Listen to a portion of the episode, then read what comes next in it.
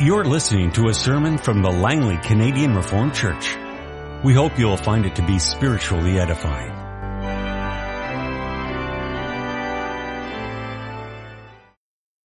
Let us open our Bibles together. This morning we turn to the Gospel of John chapter 1, the verses 1 to 18. In the beginning was the Word, and the Word was with God, and the Word was God. He was with God in the beginning. Through him all things were made. Without him nothing was made that has been made. In him was life, and that life was the light of men. The light shines in the darkness, but the darkness has not understood it. There came a man who was sent from God. His name was John. He came as a witness to testify concerning that light, so that through him all men might believe. He himself was not the light. He came only as a witness to the light. The true light that gives light to every man was coming into the world. He was in the world, and though the world was made through him, the world did not recognize him. He came to that which was his own, but his own did not receive him. Yet to all who received him, to those who believed in his name, he gave the right to become children of God. Children born not of natural descent, nor of human decision or of a father or husband's will, but born of God. The Word became flesh and made His dwelling among us. We have seen His glory, the glory of the one and only who came from the Father full of grace and truth. John testifies concerning Him. He cries out saying, this was He of whom I said, He who comes after me has surpassed me because He was before me.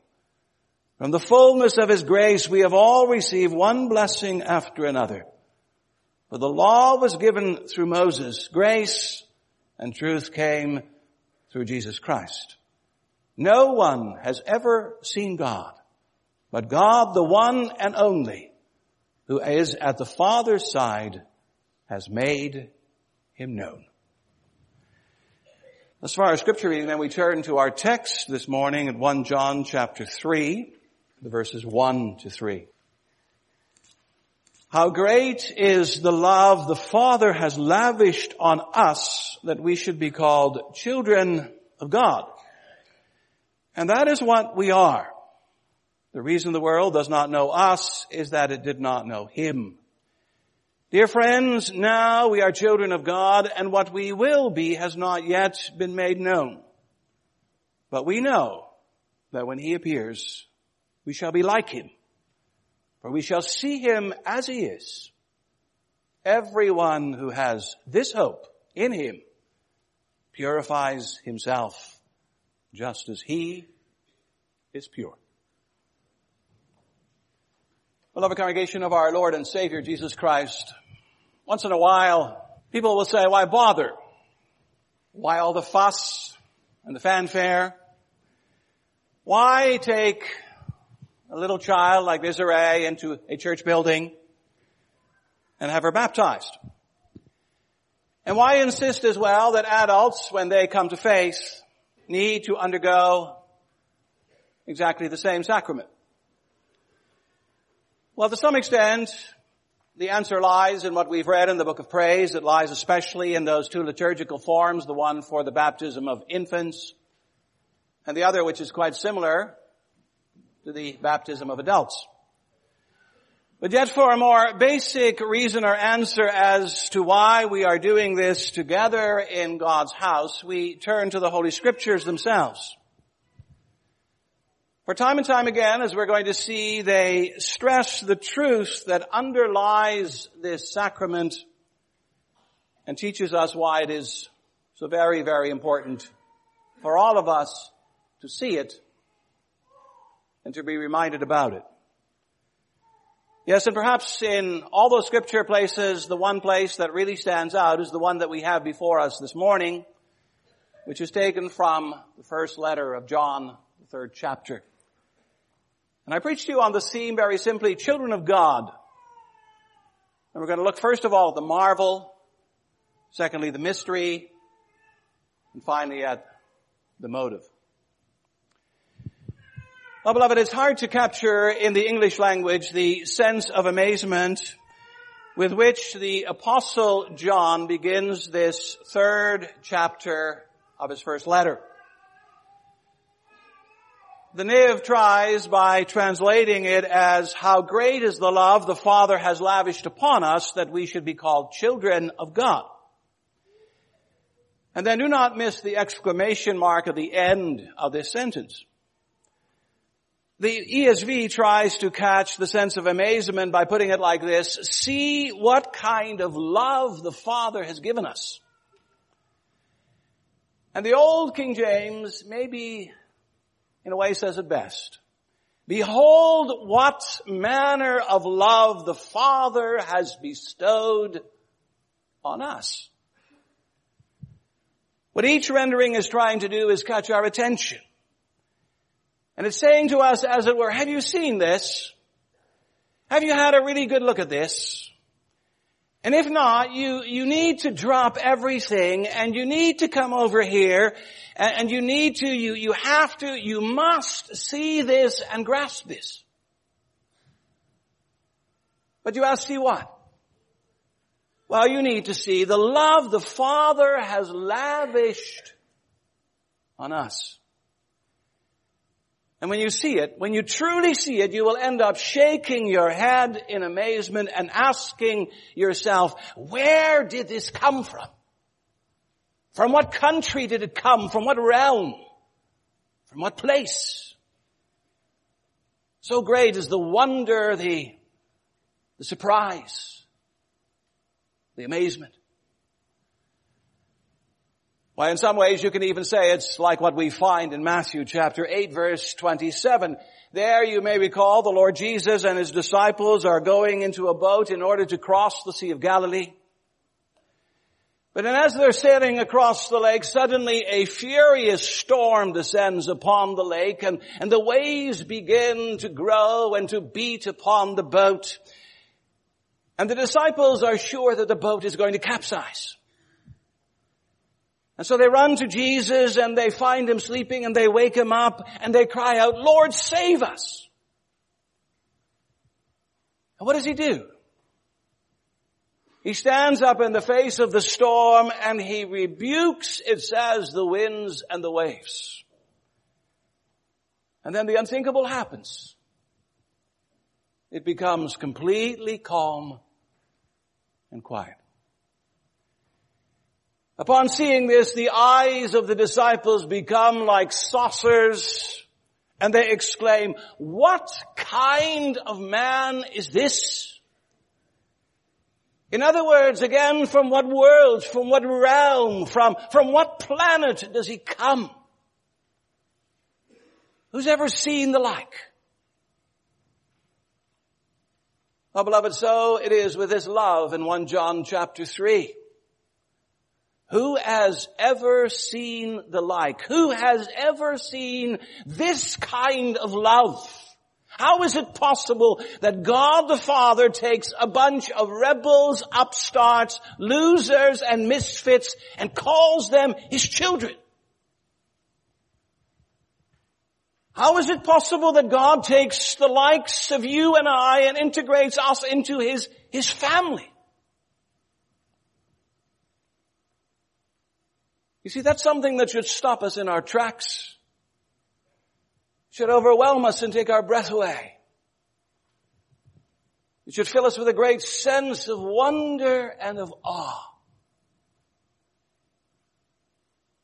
But alas, not too much manages to do that to us anymore, right? When was the last time that a truth, an insight, a message, as it were, knocked your socks off. I suspect that something sad has happened to our sense of wonder. It's been dulled. It's given way to the proverbial yawn. But notice that's not the case with the apostle John. You, you, need to remember that when John is writing these letters at the end of the New Testament, he's an old man. He's been a believer about 50 or 60 years already. And that's a long time. And you know what happens over a long time? Sometimes you become kind of blasé. You start to yawn. Nothing surprises you anymore, but not John. For notice, from what he writes, that nothing has managed to dampen his sense of wonder and amazement. The love of the Father still makes him break out in superlatives and exclamations. It still has the power to catch his breath and cause his heart to race. Every time he reads about it, his heart begins to burn. But then what is there about this love of God the Father that gives John, so to speak, heartburn? The first thing about this love is that it is a purely and truly sacrificial love. Indeed, it's thanks to a sacrifice that we become children of God. In the next chapter, John says in verse 10, this is love. Not that we loved God, but that He loved us and sent His Son as an atoning sacrifice for our sins. Notice here that expression, an atoning sacrifice, some translate it as expiation, although really it should still be translated as propitiation. I know that's not a very popular, well-known word today. And we don't much like that. We don't like difficult language today. We often turn up our noses at difficult language.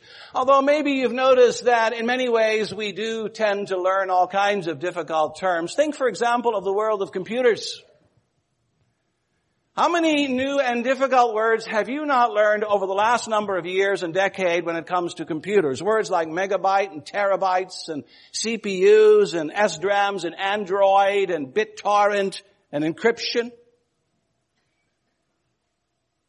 So we learn a lot of difficult words on a daily basis, but sometimes when it comes to biblical words that are difficult, we resist. And in a way that's not so so good. Also not when it comes to that word propitiation. Well, what's it about? Well, what John wants us to realize is that this love of God the Father, this indescribable love is based on sacrifice. And then on a special kind of sacrifice. Well, what's happened? What's happened is that by nature and origin, you and I are all children of wrath. We're all chips off the old sinful block called Adam. We inherited his fallen nature. We are all a bunch of rebels and malcontents. And that should have been the end of the story. But it was not. For God the Father decided in His infinite wisdom to turn children of wrath into children of His love. And to accomplish that, He sent His one and only Son into the world. And He turned Him into a sacrifice. A sacrifice that would pay for all of our sins. He made him the propitiation for our sins. He turned him into a sacrifice for you and I. You see, the son of his love became the object of his wrath in order that we, the sons and daughters of his wrath, might become the sons and daughters of his love. Christ Jesus stood in our place and forever changed our lives. And that's the first truth that makes the heart of John burn. But then it's not the only truth. There's also something else. The first wonder word here may be propitiation. The second wonder word in our text is the word adoption. And John expresses it like this. How great is the love the Father has lavished on us that we should be called children of God. And then notice he has, and that is what we are. Period. What are we? We're children of God. Yet you can only be called a child of God if you've been adopted. An adoption describes a process by which someone who does not belong originally is made to belong. It's all about welcoming into your family someone who was not born into it, but who now becomes part and parcel of it. And such a person then receives a new name, a new status, a new home, a new life. And that's what God does with us who believe and with our children. We're all adopted into His family. None of us have natural rights here. I would remind you only Jesus Christ. He is the only natural son of God. The rest of us are all sons and daughters through adoption. So you see what happened here this morning with Desiree is not so strange. She's been adopted by Neil and Heather. You can say in the same way, we've all been adopted by God. Thanks to the atoning sacrifice of Jesus Christ, we are no longer orphans. And we're children. Children of God. So you see, the first wonder word may be propitiation, but the second wonder word in the gospel is that word adoption. But then to that word, you need to add one more word, and that's the word, again, a big word, regeneration. And what does it mean? Well, some of you may know. It means to be born again or to be born anew or else to be born from above. That original word has various variants. It's all about rebirth. And you may know as well that this too is a word that John really likes. Already in the first chapter of his gospel, he writes about it. We've read that, 1 John, or John 1 verse 12. He says, Yet to all who received him, to those who believed in his name, he gave the right to become children of God. Children born not of natural descent, nor of human decision or husband's will, but born of God. And then if you turn to John 3, two chapters over, you'll see that John elaborates on this to be born of God when Jesus has his conversation with Nicodemus about you must be born again.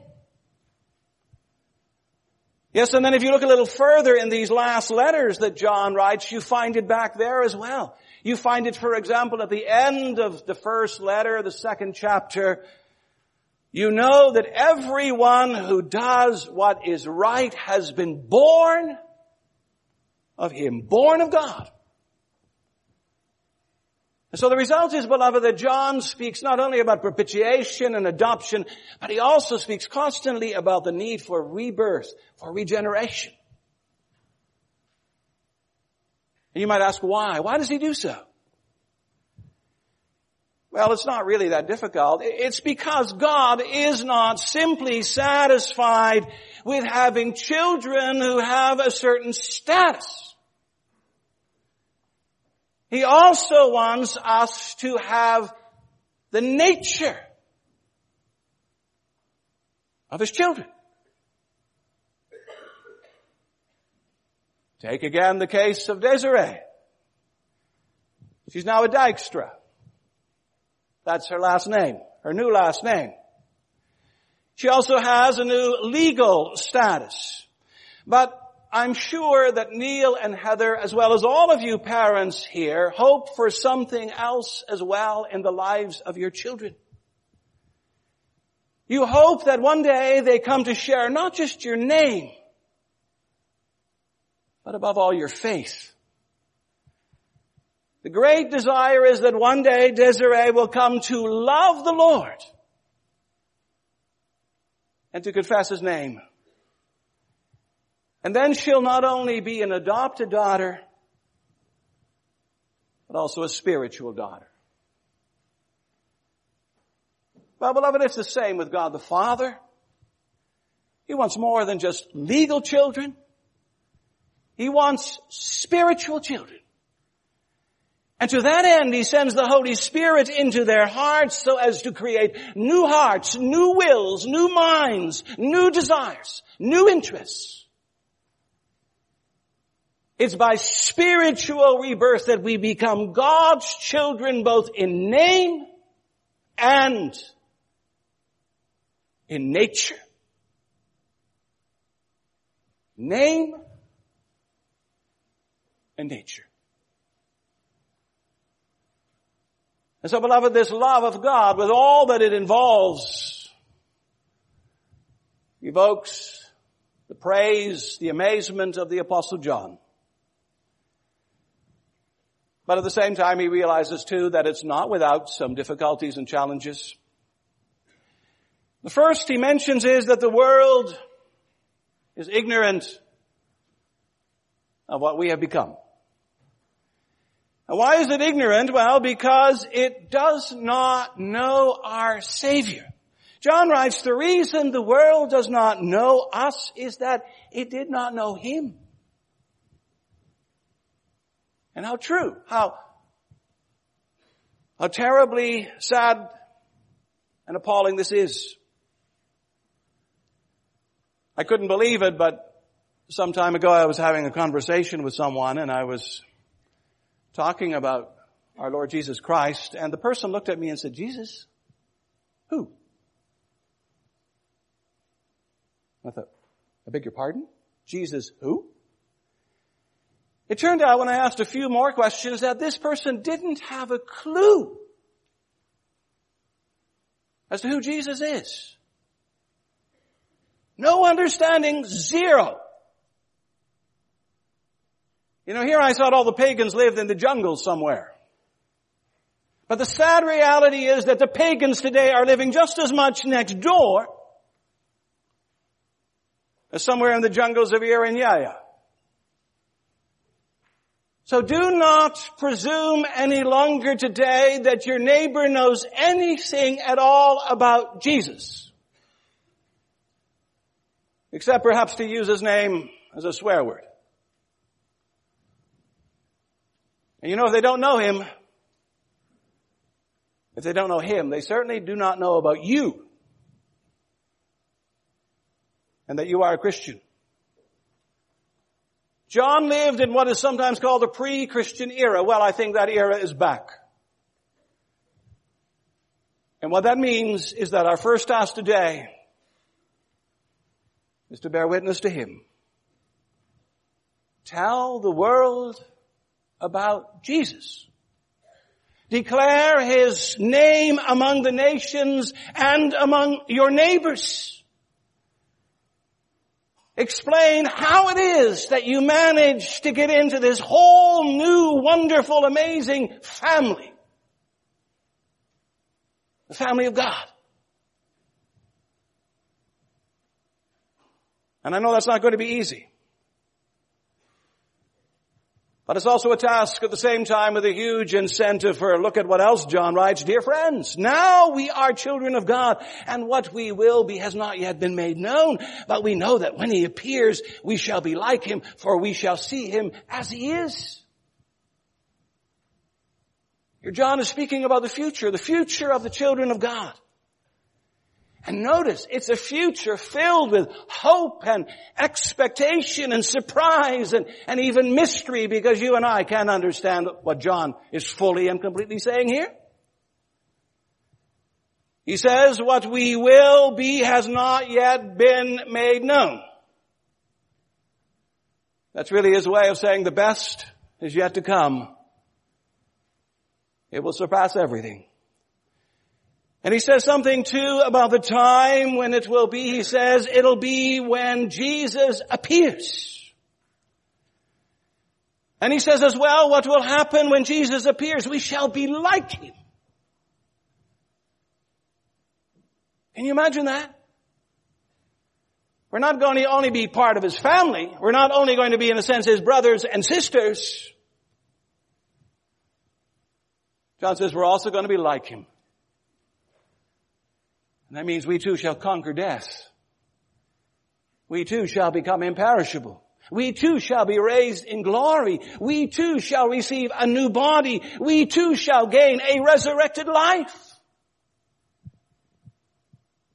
And that's not all, for one more thing is added by John. We shall see him as he is. Not as he was. Not in humiliation. Not in suffering. But we shall see him as he is today in glory.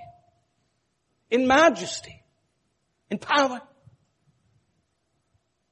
We shall see the King of kings and Lord of lords. We shall see the King of glory. And how's that for an incentive to bear witness to Him? The reason why so often we hesitate when it comes to telling others about Him is that we look far too much at ourselves and far too little at Him. We all need to fill our hearts with a future. A future dominated by Jesus Christ. Fill it with what you will be, even if it's shrouded still in a lot of mystery and suspense. But even more, fill it with what you will see. You'll see Jesus. And all of that, beloved, is an incentive to tell others. But notice one more thing, one last thing John says, this is also a springboard for something else. It's a great springboard, all of these truths for living a pure and holy life. John again writes, everyone who has this hope purifies himself as he is pure. You know, those whose lives have been so radically altered by Jesus Christ, those who are now members of His family, those whose future is dominated by His reappearing, they will want to live as He lives. And how does He live? He lives purely. He lives a life that in every respect and in every way is pleasing to God. He lives as the Father wants him to live. Yes, and the same should be true of all of us. If your king is pure, how dare you remain impure? If your king is holy, how dare you remain profane? If your king is without spot, stain, and wrinkle, how can you be satisfied with a life that is filled with many spots and countless stains and innumerable wrinkles? His purity demands our purity. And that's what we read everywhere in the scripture. The apostle Paul writes, since we have these promises, dear friends, let us purify ourselves from everything that contaminates body and spirit, perfecting holiness out of reverence for God. And Peter writes, but in keeping with his promise, we are looking forward to a new heaven and a new earth, the home of righteousness. So then, dear friends, since you're looking forward to this, make every effort to be found spotless, blameless, and at peace with Him. Be holy as He is holy. Be pure as He is pure. That's our calling. It's all of our callings. It's also Desiree's calling as she grows up and matures in the Lord. Oh, and it will not be without struggle. For I remind you that as we are being called to be more and more pure, the world that we are living in has become more and more polluted. More and more.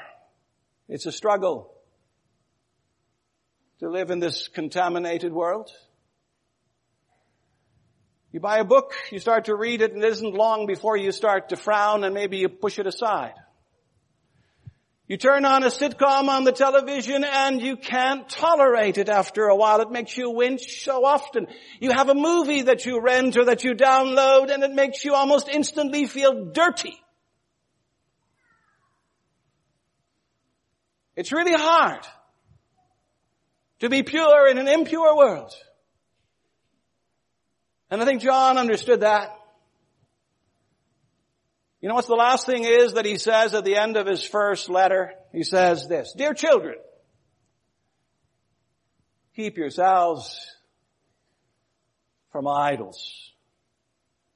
From all the idols of impurity that are around you, and even those that have managed to make an entrance into your heart. But beloved, no matter how formidable the task, Put your shoulder to it. God never tells you to do something for which He doesn't give you the strength and the power. Aim for purity. Do so with your eyes fixed on God the Son, with your heart anchored in God the Father, with your strength coming from God the Spirit. Because belonging to the family of God is now your treasure and your strength. And may it prove to be Desiree's greatest treasure and strength as well. Amen. This has been a sermon from the Langley Canadian Reformed Church. For more information, please visit us on the web at www.langleycanrc.org.